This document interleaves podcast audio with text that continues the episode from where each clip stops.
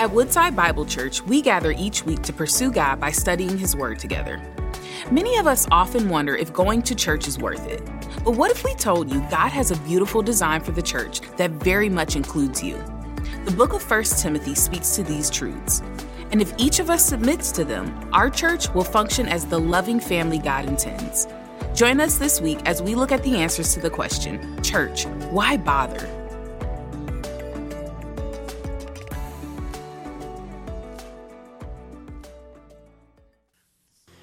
Good to see your faces. It's good to see the sunshine. I'd like to start this morning with a story from the U.S. Navy. It goes like this U.S. Navy was conducting a training exercise with one of its battleship groups. Two battleships were assigned to the training squadron and had been at sea on maneuvers in heavy weather for several days. A person by the name of Frank Koch was serving on the lead battleship, and he was on watch on the bridge as night began to fall. Frank remembers the story, and so he counts it and he tells it like this that the visibility was poor, there was patchy fog, and so the captain remained on the bridge, keeping watch and eye on all the activities. Shortly after dark, the lookout on the wing reported light bearing on the starboard bow. Is it steady or moving astern? The captain called out. The lookout replied, Steady, captain, which meant the two ships were on a collision course with each other. The captain then called to the signalman, Signal that ship, we're on a collision course. Advise you change course 20 degrees. Back came the signal. Advise you change course 20 degrees. The captain said, Send, I'm a captain, change course 20 degrees. I'm a seaman, second class, came the reply. You had better change course 20 degrees. By that time, the captain was beyond angry. He was furious. He yelled out, Send, I'm a battleship. You change course 20 degrees. Back came the signal. I'm a lighthouse. We changed course pretty quickly. Well, perhaps you've heard that story before many times. Perhaps that's brand new for you. Whichever the case it is, I tell it to you this morning to bring something very fundamental out in the open. Every single one of us is under authority. It doesn't matter if it's the most simplest way or the most significant, all of us are under authority. Think about it. We're all under the authority of nature, right? Things like gravity and physics. And with that, everybody is now not interested in what I have to say. Everybody's snoring. I think I heard a snoring in the back. No, it's true though. Like if I were to go and just jump, see, you didn't even flinch. You knew I wasn't going to do it. But if I were to jump out into the crowd, right, we would see the law or the authority of gravity play out pretty significantly. But I imagine that's not the kind of authority you were thinking about when I said the word authority. I imagine you might have been thinking, hey, that type of authority is fine. There's nothing that I or anyone else can do about that type of authority. I was thinking about the authority directly over me, over my decisions to do what I want. Exactly. That's the kind of authority I'm talking about. See, just like the captain, you and I, we readily accept those kinds of authorities that we can do nothing about. Things that are common to you, common to me. Like the captain of the ship, he cannot change where the land is. He cannot change where the water is. He can't even change how the water moves and it affects the boat. He has to adapt to those. He has to accept those kinds of authorities. See, the captain didn't like the authority directly over him, affecting his decisions to do what he wanted. Now, I think I have your attention. See, this is where the drama comes in for all of us. No one is immune to the drama of authority. Sometimes that can affect us. And in his book, The Rule of Love, Jonathan Leeman actually writes about this how we kind of rub up against authority, how we struggle with authority figures in our lives. And he points to two reasons that I want to share with you as we start out this morning. First, he says this that we don't like others telling us what to do. Coming in hot this morning. Coming in hot, right? We value actually our own thoughts more than the thoughts of others. And this is actually a hallmark of the post truth culture that we live in. right? Like I could tell you a bunch of things, you could tell me everything you want. I could tell you a bunch of facts about something, something concrete, not debatable. And then people say, That's great, that's your truth. I have my own. Right? That's what happens in our culture now. People value their own thinking, the way they think, their thoughts, their perspectives, more than anyone else. And the irony is that our perspectives and our thoughts have us like a dog on a leash, just pulling us through life. And the irony is, is that we claim this as freedom. I don't know about you, but it sounds more like a prison to me. But second, Leeman says this he says, We know too well how authority has been abused. Right, and right now, as I say that, I can imagine your mind is flooded with bad examples. Right? And the bad examples, they just seem to outweigh all of the good ones. And in that moment of acknowledging all of the bad examples, we just want to rush and just say, all authority then can't be trusted. We have to just do away with all of it. But even in that moment, so many more questions actually come to the surface. Questions like what do we do with God given authority? How do we respond to authority figures in our lives? Well, before we try to attempt to give an answer for those, let's pray together. Father in heaven, we thank you for who you are. Thank you that you have brought us here together, God.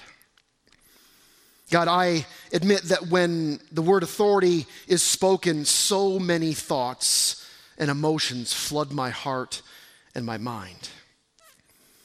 God, I recognize that perhaps some of us have come here today and we have been mistreated. We've been abused by authority figures. God, I imagine that there's others of us who have tried to do what's right under authorities time and time again, only to find struggle and pain. God, I pray that by your sovereignty and by the Holy Spirit that peace would descend on us right now. God, lower the temperature of our minds. Heal the pain from our past. Give us the ability to hear and understand your word.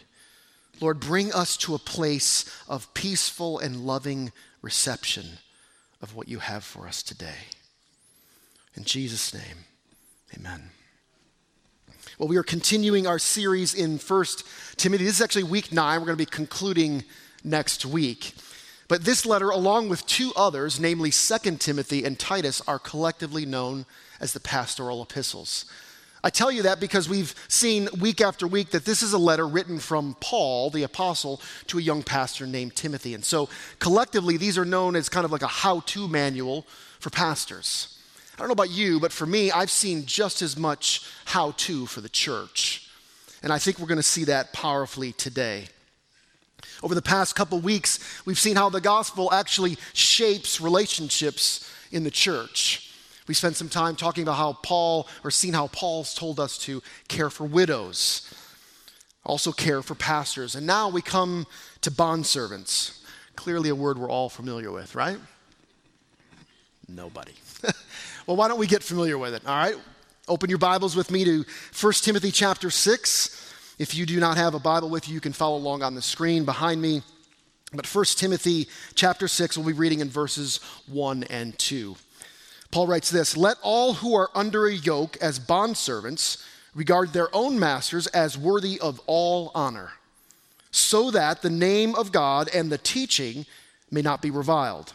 Those who have believing masters must not be disrespectful on the ground that they are brothers. Rather, they must serve all the better, since those who benefit by their good service are believers and beloved.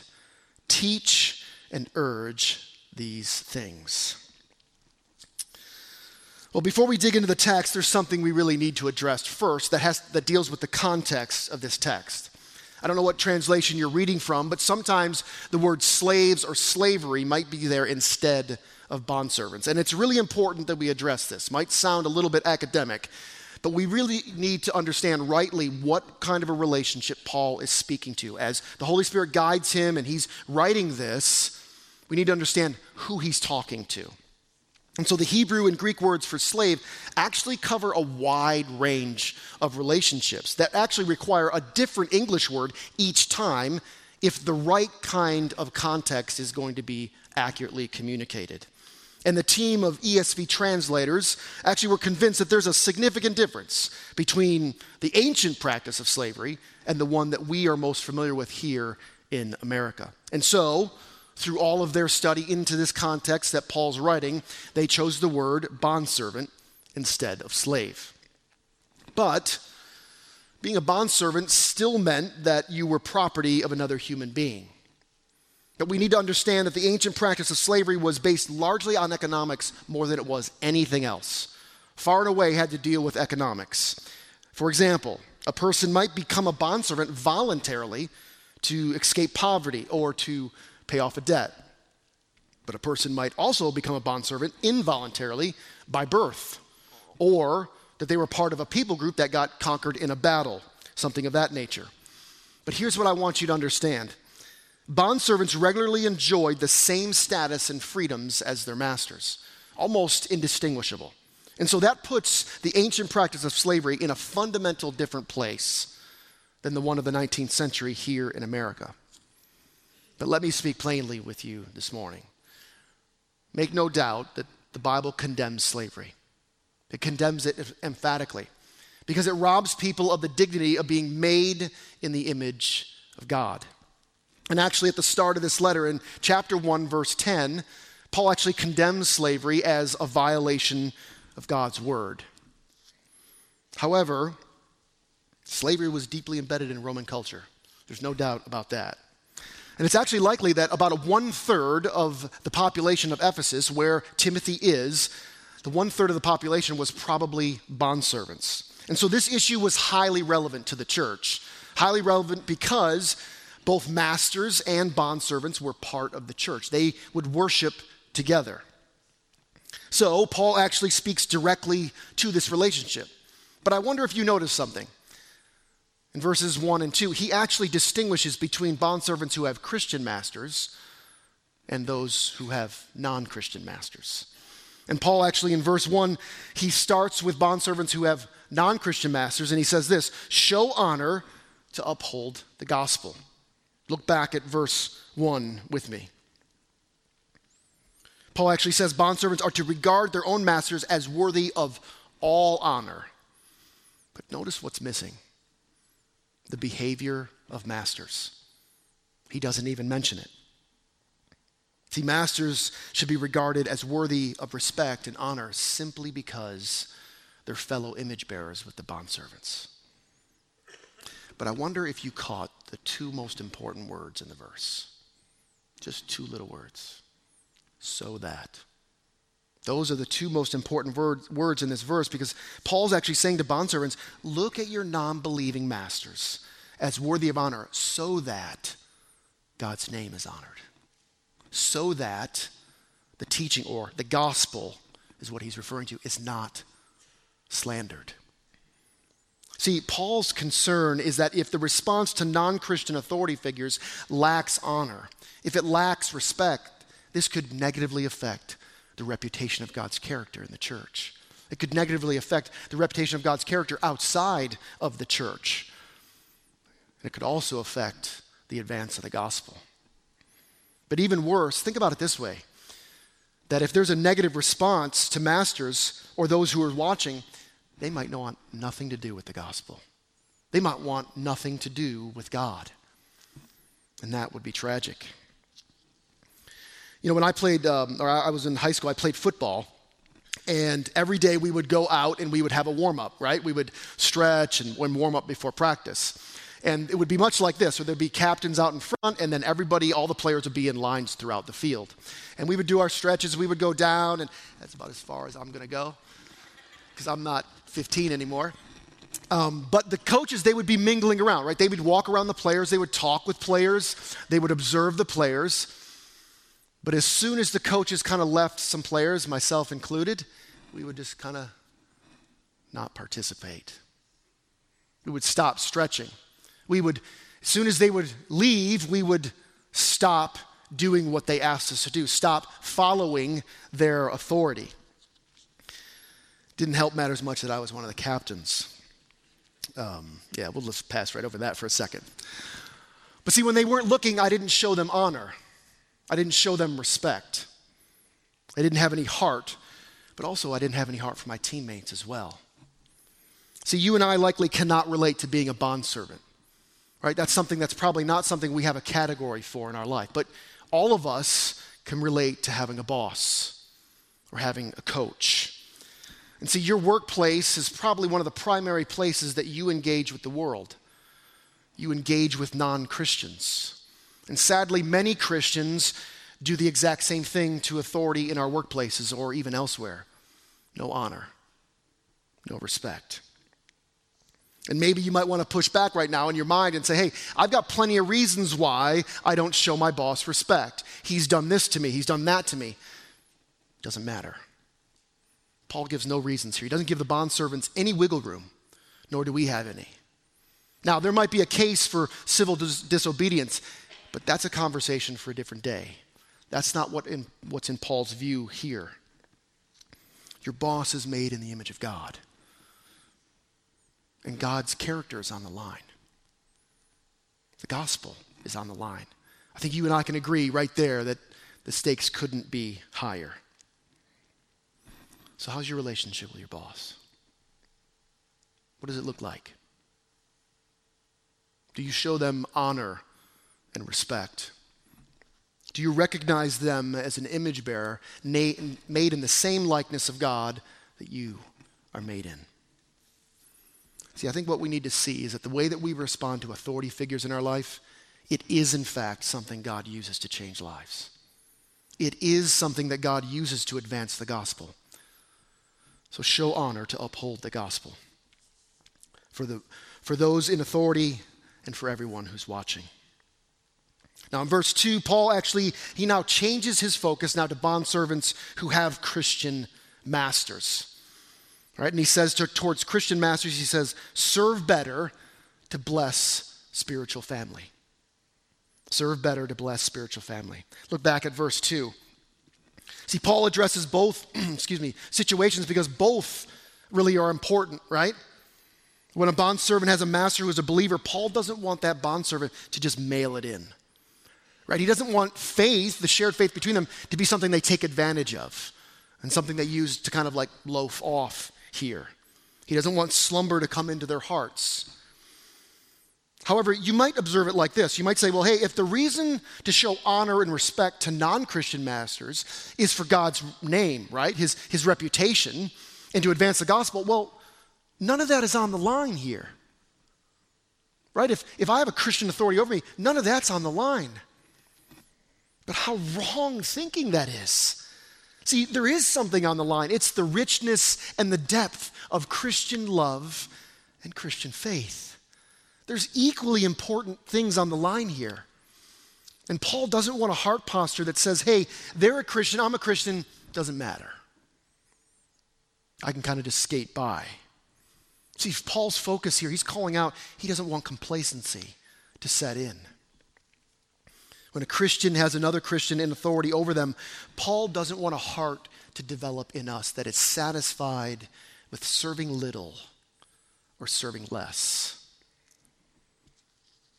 See, rather, he says they must serve all the better because they are brothers. They are brothers and sisters. That is the very reason why servants should serve all the better, Paul says. See, Paul he calls attention to the fact that the faith and love that unites us in Christ is far from a reason to neglect serving, far from a reason to just mail it in. In fact, he says that's the very reason we should serve with everything in us. Serve with all of our faith and our love and our strength. These are the precise things, he says, to teach and urge to the church. These are the precise things that Paul says to Timothy impress these upon the church. Serve your Christian authority all the better. So, how do you respond to Christian authority figures in your life? What does that look like for you this morning? Do you have an eagerness that just it rises up with you when you look at your authority figure that's a Christian and you see that shared faith, that shared love that that didn't come from you, that came from Christ, he united you. Does that build up an eagerness in you to serve them with all of your heart? Or is there a slothfulness here that leads to nothing, that leads to no action?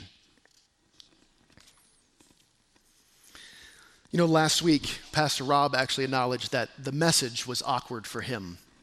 He's talking about caring for pastors. Well, this moment's awkward for me. My boss is in the room. I mean, he's here. I can't really escape that. That's pretty much a given. But long before he was ever my boss, he's my brother. And actually, more important that, he's been my brother longer then we've had a working relationship together. Right? There's something more meaningful that unites him and I together. There's something more powerful that unites him and I together. And because of that, I'm motivated to serve him well. Everything in me, all of my love, all of my intelligence, every gift that I have, I want to bring that to bear to serve him well. Everything that God gives him as far as a vision for this church, I want to see that done well, see that done with excellence. Kind of like what Aaron did for Moses. I want to lift his arms up, come alongside him. And it doesn't matter what I have to do, whatever burden I have to bear, I want to do that with everything in me. But you might hear that and say, oh, well, that's great. That's nice. He's in the room. You have to say that.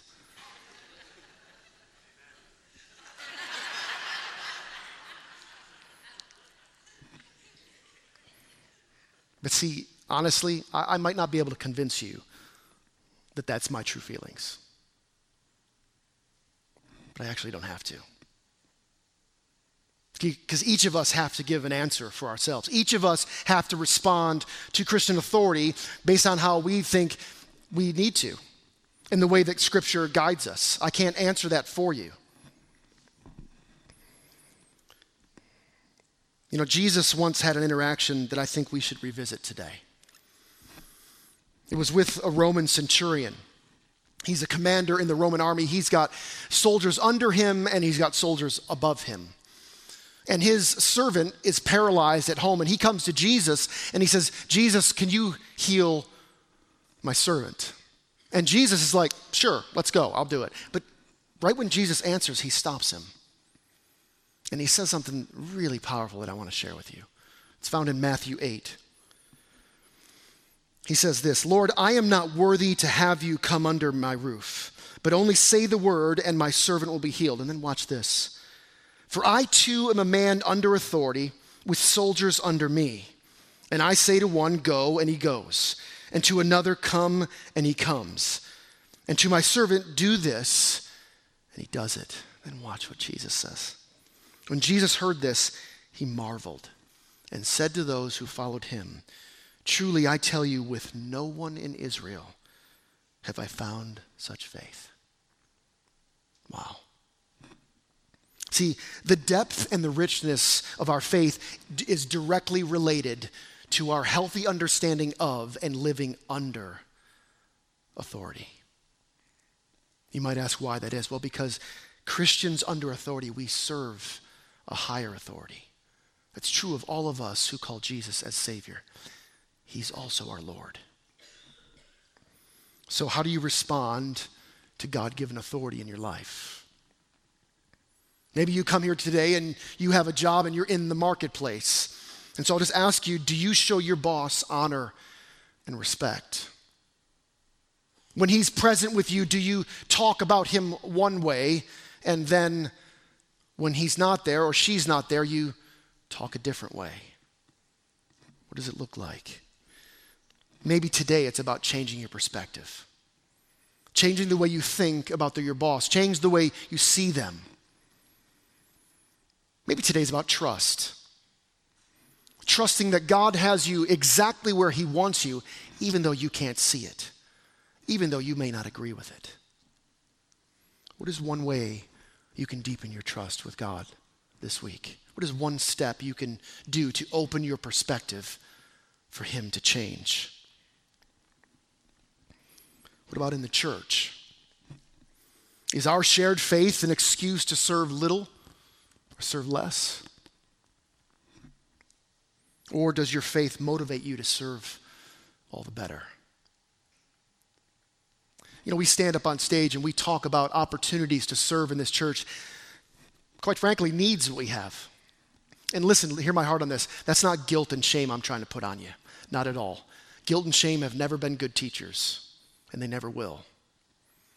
I'm just after some honest examination of yourself, some honest time alone with God where you open up your heart for Him to show you what's there. See, our response to God given authority shows how deep or how shallow our understanding is of the very heart of God. God who used His authority to serve you and I, rebellious sinners. Serve us in such a way that we could know Him and enjoy Him forever.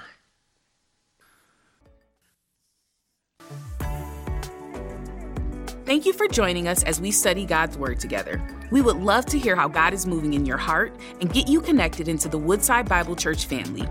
Head to woodsidebible.org/connect to introduce yourself today.